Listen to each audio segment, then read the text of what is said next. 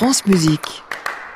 Merci Lionel Esparza, on vous retrouve dès lundi avec vos invités à partir de 22h en direct de l'hôtel Bedford à Paris. Moi j'ai trahi la musique respectable pour la musique concrète. Tout ça a commencé fort modestement. Un incident technique en somme. Tapage nocturne, Bruno Le Thor. France Musique.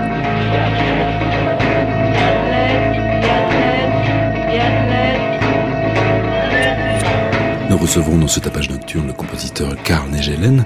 Il nous parlera de sa passion pour les improvisateurs, le gamelan et le spectacle. Et je vous propose d'ouvrir cette émission avec une Madeleine sonore, celle proposée en 2007 par le Dua Duet Dui Duo, un duo d'instruments à hanches formé par Christophe Rieger au saxophone et Jean-Louis Marchand au clarinette. Ensemble, ils explorent dans ce disque tout un répertoire que l'on classe par facilité dans le rayon du minimalisme, mais qui touche un vaste champ des possibles sonores. Fred Fries, Régis Campo, Walterus, Thierry Demet sont autant de compositeurs qu'ils affectionnent. Dans ce disque, on y découvre le Oupa, une œuvre du regretté Frédéric Lagneau, composé pour le duo en cette année 2007, jeu de mots sonores imbriqués, déclinaisons syllabiques et ludiques dont le sens se fait aussi fluide qu'instable. Oupa de Frédéric Lagneau par le Dua Duet Dui Duo, un enregistrement de 2007 paru sur le label Signature.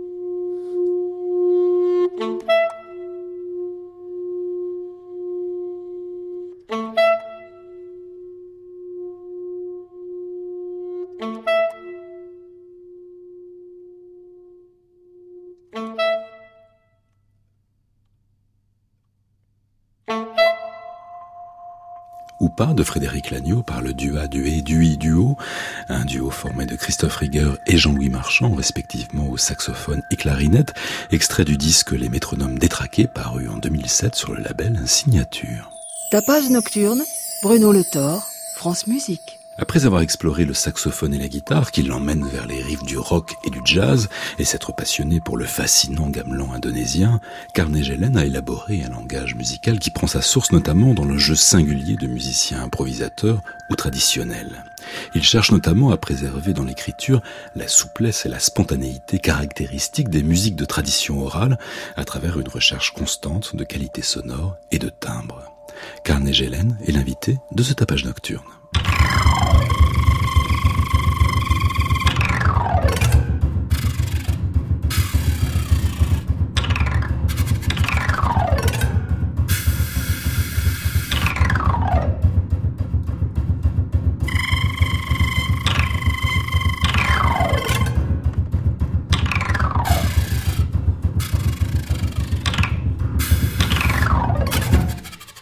Bonsoir Carnegie Hélène.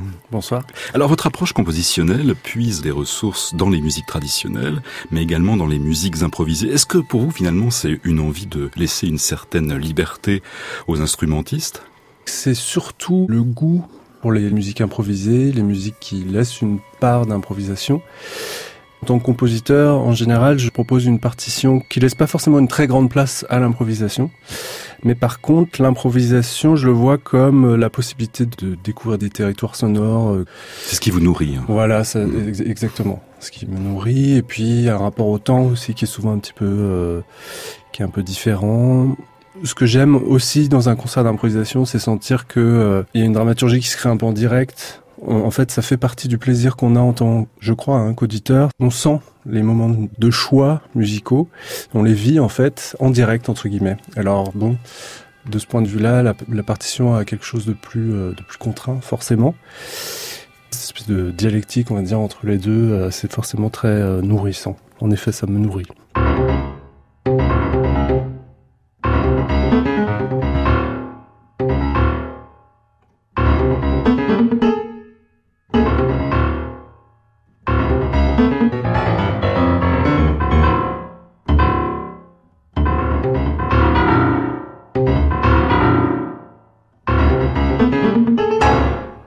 Alors ce travail en amont avec les instrumentistes sous-entend que vous travaillez avec des gens qui ont des techniques particulières. Est-ce que ça pose pas un problème sur la fait de transmettre votre œuvre à d'autres musiciens? J'ai un ami, Clément Canon, qui est musicologue, qui parle de la question de la reproductibilité, c'est-à-dire quand on est compositeur, on aime bien euh, s'assurer qu'une chose qu'on a entendue, qu'on a fait, on peut le refaire. quand on travaille avec des musiciens qui ont de telles singularités, c'est le cas, par exemple, de Joris Rull, clarinettiste avec qui je travaille, ou de Evrisser, ou Thomas Gouban, qui travaille sur des pierres, enfin, je pourrais en citer plusieurs. Évidemment, le problème, c'est la reproductibilité, elle n'existe pas forcément, mais peut-être qu'il y a une réinterprétabilité. Je m'en sors un peu comme ça. J'imagine que, que ça change totalement votre partition. La partition peut être considérée comme quelque chose de réinterprétable, auquel cas on, on, prend en considération cette question déjà quand on écrit, ou alors on considère que c'est vraiment fixé vers un objet sonore et après, eh bien, on, s'en saisit, on le transforme à chaque fois. J'essaye le plus possible de faire des partitions qui peuvent rester les mêmes, entre guillemets, qui peuvent se décliner à chaque fois selon les personnes, les contextes, etc.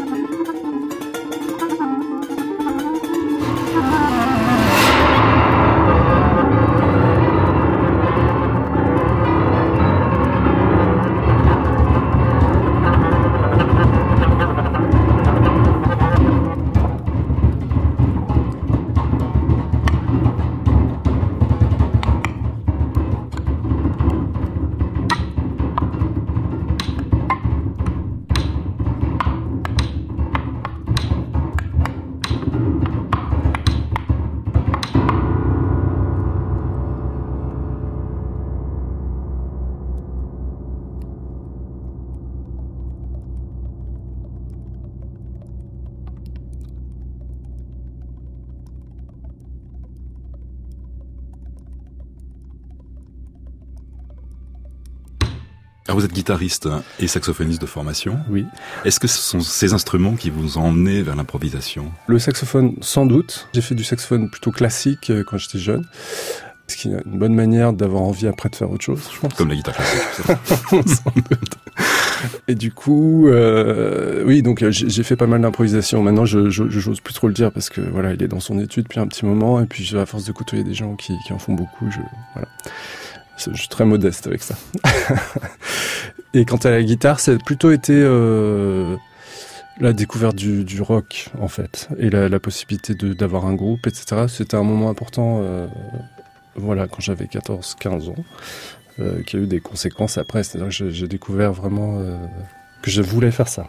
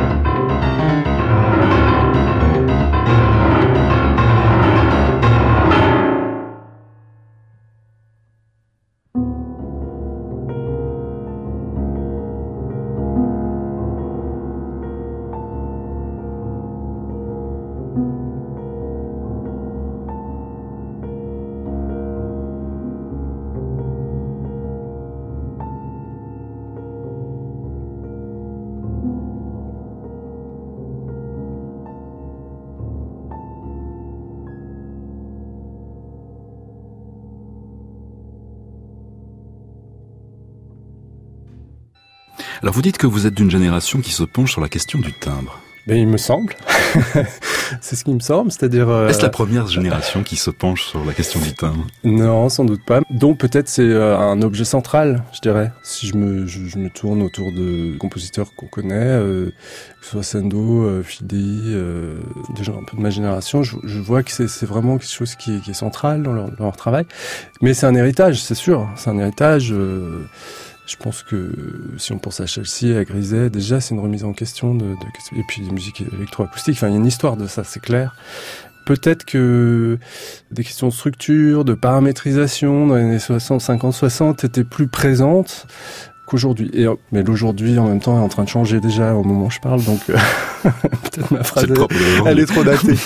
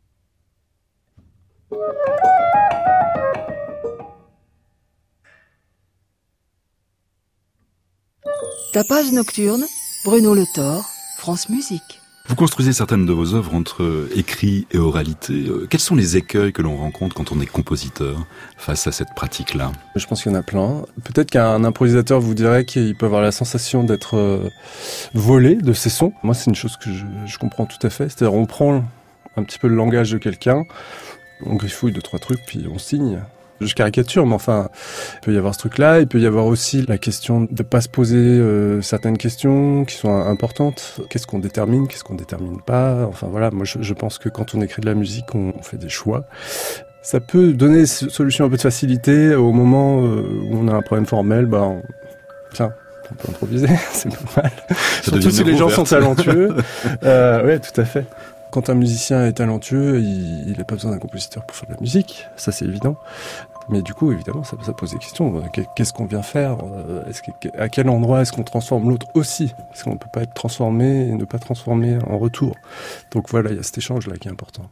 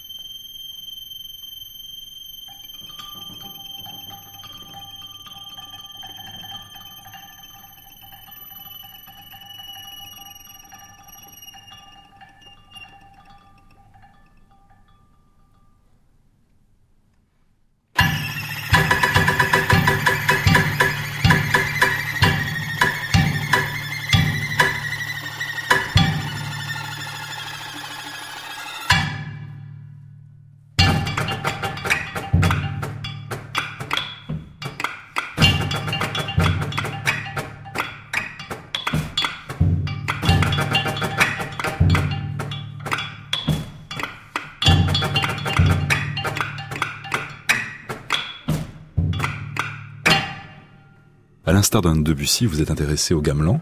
Oui. Est-ce que justement dans le jeu de gamelan, c'est ce qui vous passionnait, c'est-à-dire ce rapport entre musique stricte, parce que c'est une musique qui est très écrite, et à la fois très libre? Oui, sans doute. Après, donc la première fois qu'on écoute du gamelan, euh, enfin, moi je l'ai découvert, euh, je, je, ne connaissais pas du tout cette musique, mais j'essaie de me remettre dans l'état où j'étais quand je l'ai découvert. On est face à un, tout sonore euh, dont on sent bien qu'il est très complexe, très décomposable en plein de petites choses, mais enfin on le perçoit vraiment comme un tout avec euh, plein de mouvements à l'intérieur, et donc il y a évidemment une espèce de, très grande curiosité qui naît. Et en même temps, il y a ce peut-être ce rapport entre euh, le fait de scander un temps à travers les instruments de ponctuation, donc les gongs, etc., tout en gardant une ossature qui souvent n'est pas jouée. Alors ça, c'est encore plus beau. Ça, je le dis parce que maintenant je connais un peu mieux comment c'est fait. Mais et puis le fait que c'est orné en même temps. Alors il y a toutes ces couches qui s'ajoutent et qui se mettent à vivre en même temps. Et en effet. Euh, et ce qui est très beau, c'est que je crois que les musiciens de gamelan euh, ont conscience ensemble d'un certain nombre de choses qu'ils ne jouent pas, mais euh, à partir desquelles eux-mêmes tressent leur sonorité. Alors ça, c'est très beau parce que ça raconte quelque chose sur, euh, au fond, le, les interactions qu'il peut y avoir dans la musique, la conscience qu'on a de faire quelque chose ensemble, et tout ce qui voyage dans tous les cerveaux, dans tous les corps de plusieurs musiciens en même temps. Bon, je dis tout ça, la première fois j'ai joué un gamelan, je, je sais pas ce que je me suis dit, je, je surtout le souvenir que j'étais fasciné, j'étais fasciné, quoi, voilà. Vous vous souvenez de cette première écoute, c'est-à-dire la, la, la, première rencontre, non pas en direct avec les instruments, mais le premier enregistrement? Ah oui, le premier enregistrement, ouais, oui, tout à fait. Ben, encore une fois, oui, comme il y a une très grande homogénéité de timbres, et qu'on dit le gamelan, on se dit tiens, c'est un énorme instrument. Donc forcément, ça interroge aussi sur euh, qu'est-ce qui fait tout ça? Qu'est-ce qui fait qu'on a cette sensation d'unité et en même temps qu'il y a plein de choses à l'intérieur.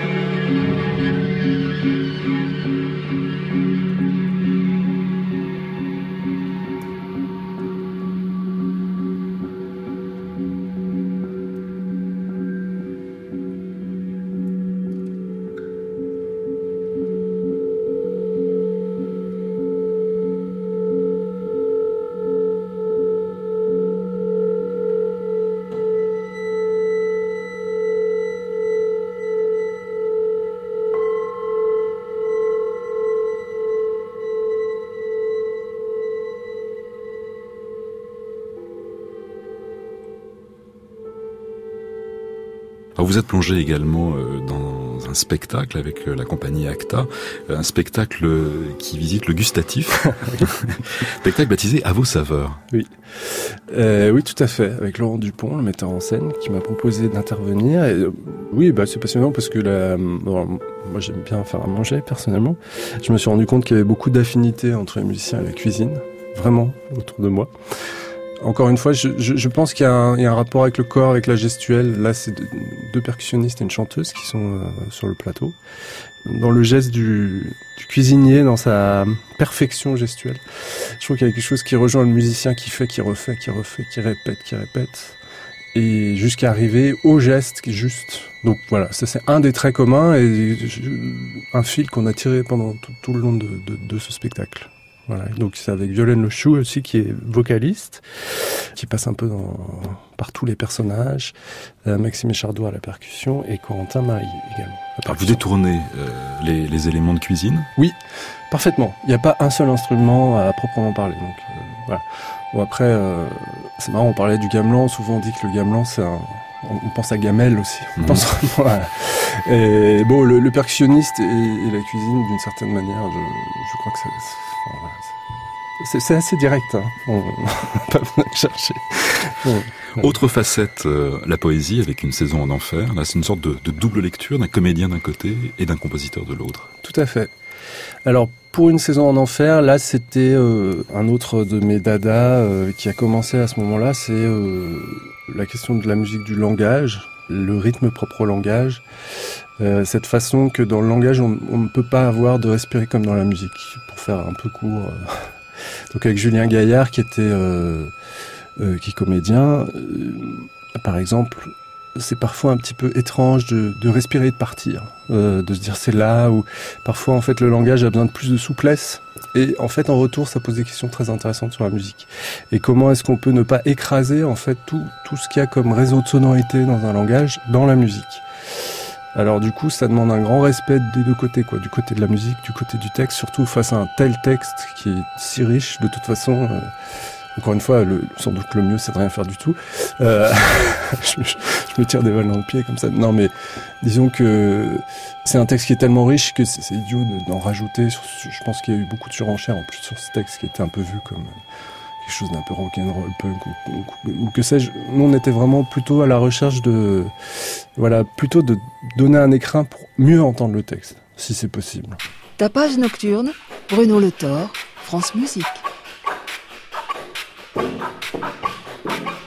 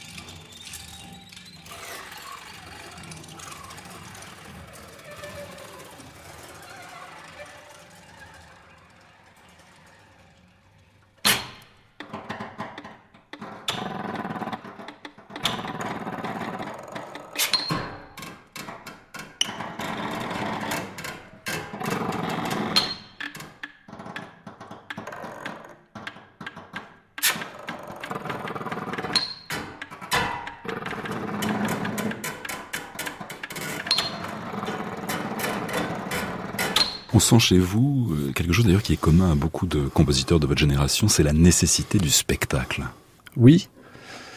Si je parle d'un point de vue strictement artistique, le, pour moi, le, musicien qui joue dans son sérieux, dans sa concentration, dans son a quelque chose de proprement spectaculaire. Faut pas en rajouter pour que ce soit déjà là. Là, on, a fait un spectacle récemment avec un, circassien qui s'appelle Sylvain Julien, qui travaille vraiment sur des cerceaux, et euh, Cécile Brossard qui est altiste de l'ensemble Cairn. Et je me suis rendu compte que ben, Cécile, quand elle joue, euh, par exemple, une sonate de Bach, euh, il y a une telle intensité en fait sur un plateau que c'est aussi fort que de voir un circassien utiliser ces objets. Et du coup, c'est intéressant. Il y a un dialogue là qui, qui peut être...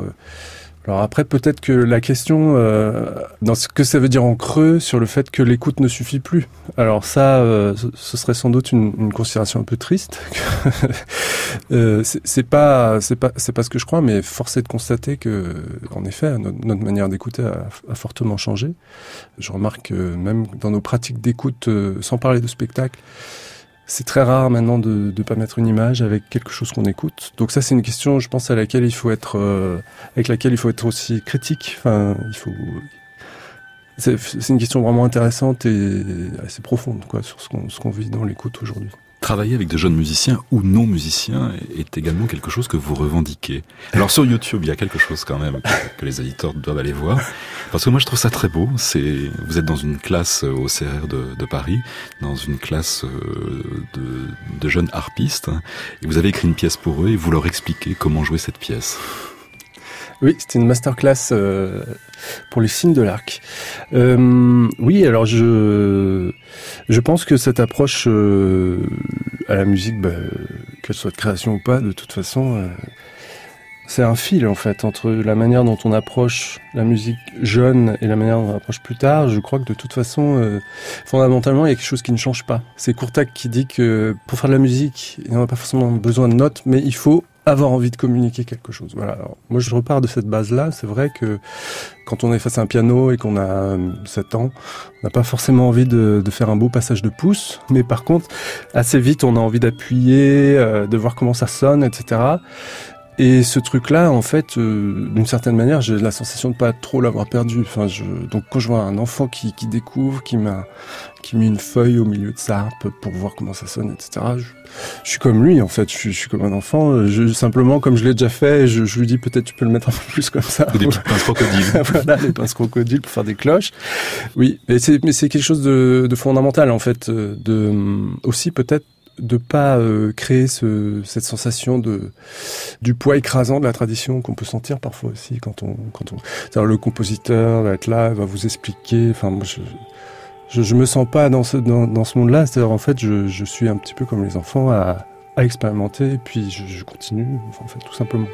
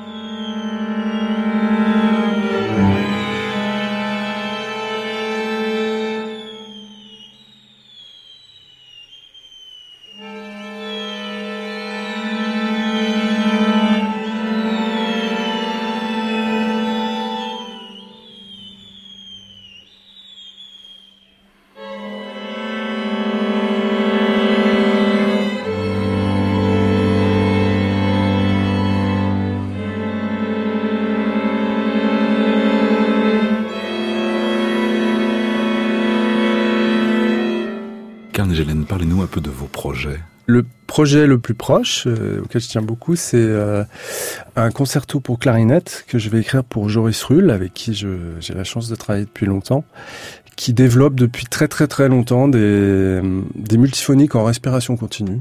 Donc en fait, il, il, transforme très lentement des accords avec sa, sa, clarinette. Alors là aussi, vous aurez du mal à trouver beaucoup Alors là, ouais, de clarinettistes capables de jouer ça. C'est le pire avec lui parce que non seulement euh, ce qu'il a développé est assez euh, assez inouï, et en plus comme ça se passe à un endroit où je vois rien, c'est-à-dire dans la bouche, euh, puisque les doigts bougent, bougent carrément pas, je suis incapable d'expliquer. C'est ça le pire. Ça, il prend des notes, il a écrit une pièce lui-même pour euh, clarinette solo euh, où il y a plein de petites indications, vrai un petit peu plus la gorge, relâcher un petit peu les joues, etc. Mais enfin, c'est de l'ordre de la micro-sensation.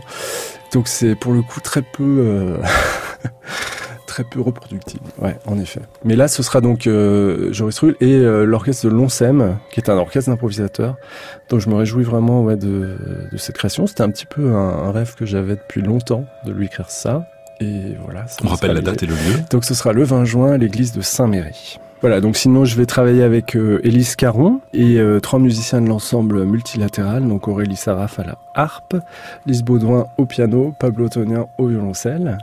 Et ça va être un projet autour de l'enfance et c'est une sorte de double création parce que là Élise va écrire les des textes autour de, de l'enfance. Voilà, donc on va avancer aussi euh, par petites résidences, euh, un peu lentement, en faisant émerger le matériau comme, comme j'aime le faire. En fait. Merci beaucoup. Avec grand plaisir. Merci. À bientôt. Vous. Au revoir.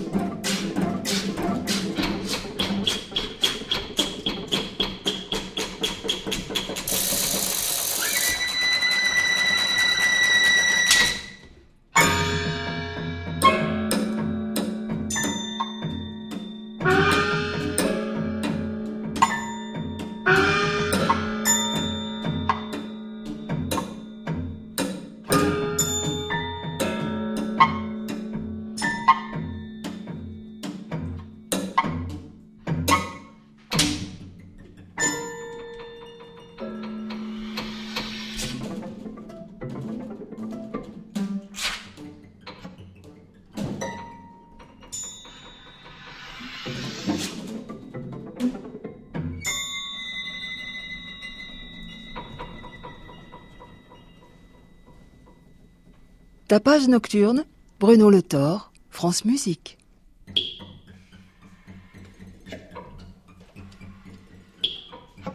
Ainsi s'achève ce tapage nocturne. À la technique était ce soir Cédric Chatelu, attaché de production Soisic Noël, réalisation Bruno Riumaya. Il est temps de retrouver Anne Montaron pour son émission Création mondiale. À réécouter sur francemusique.fr.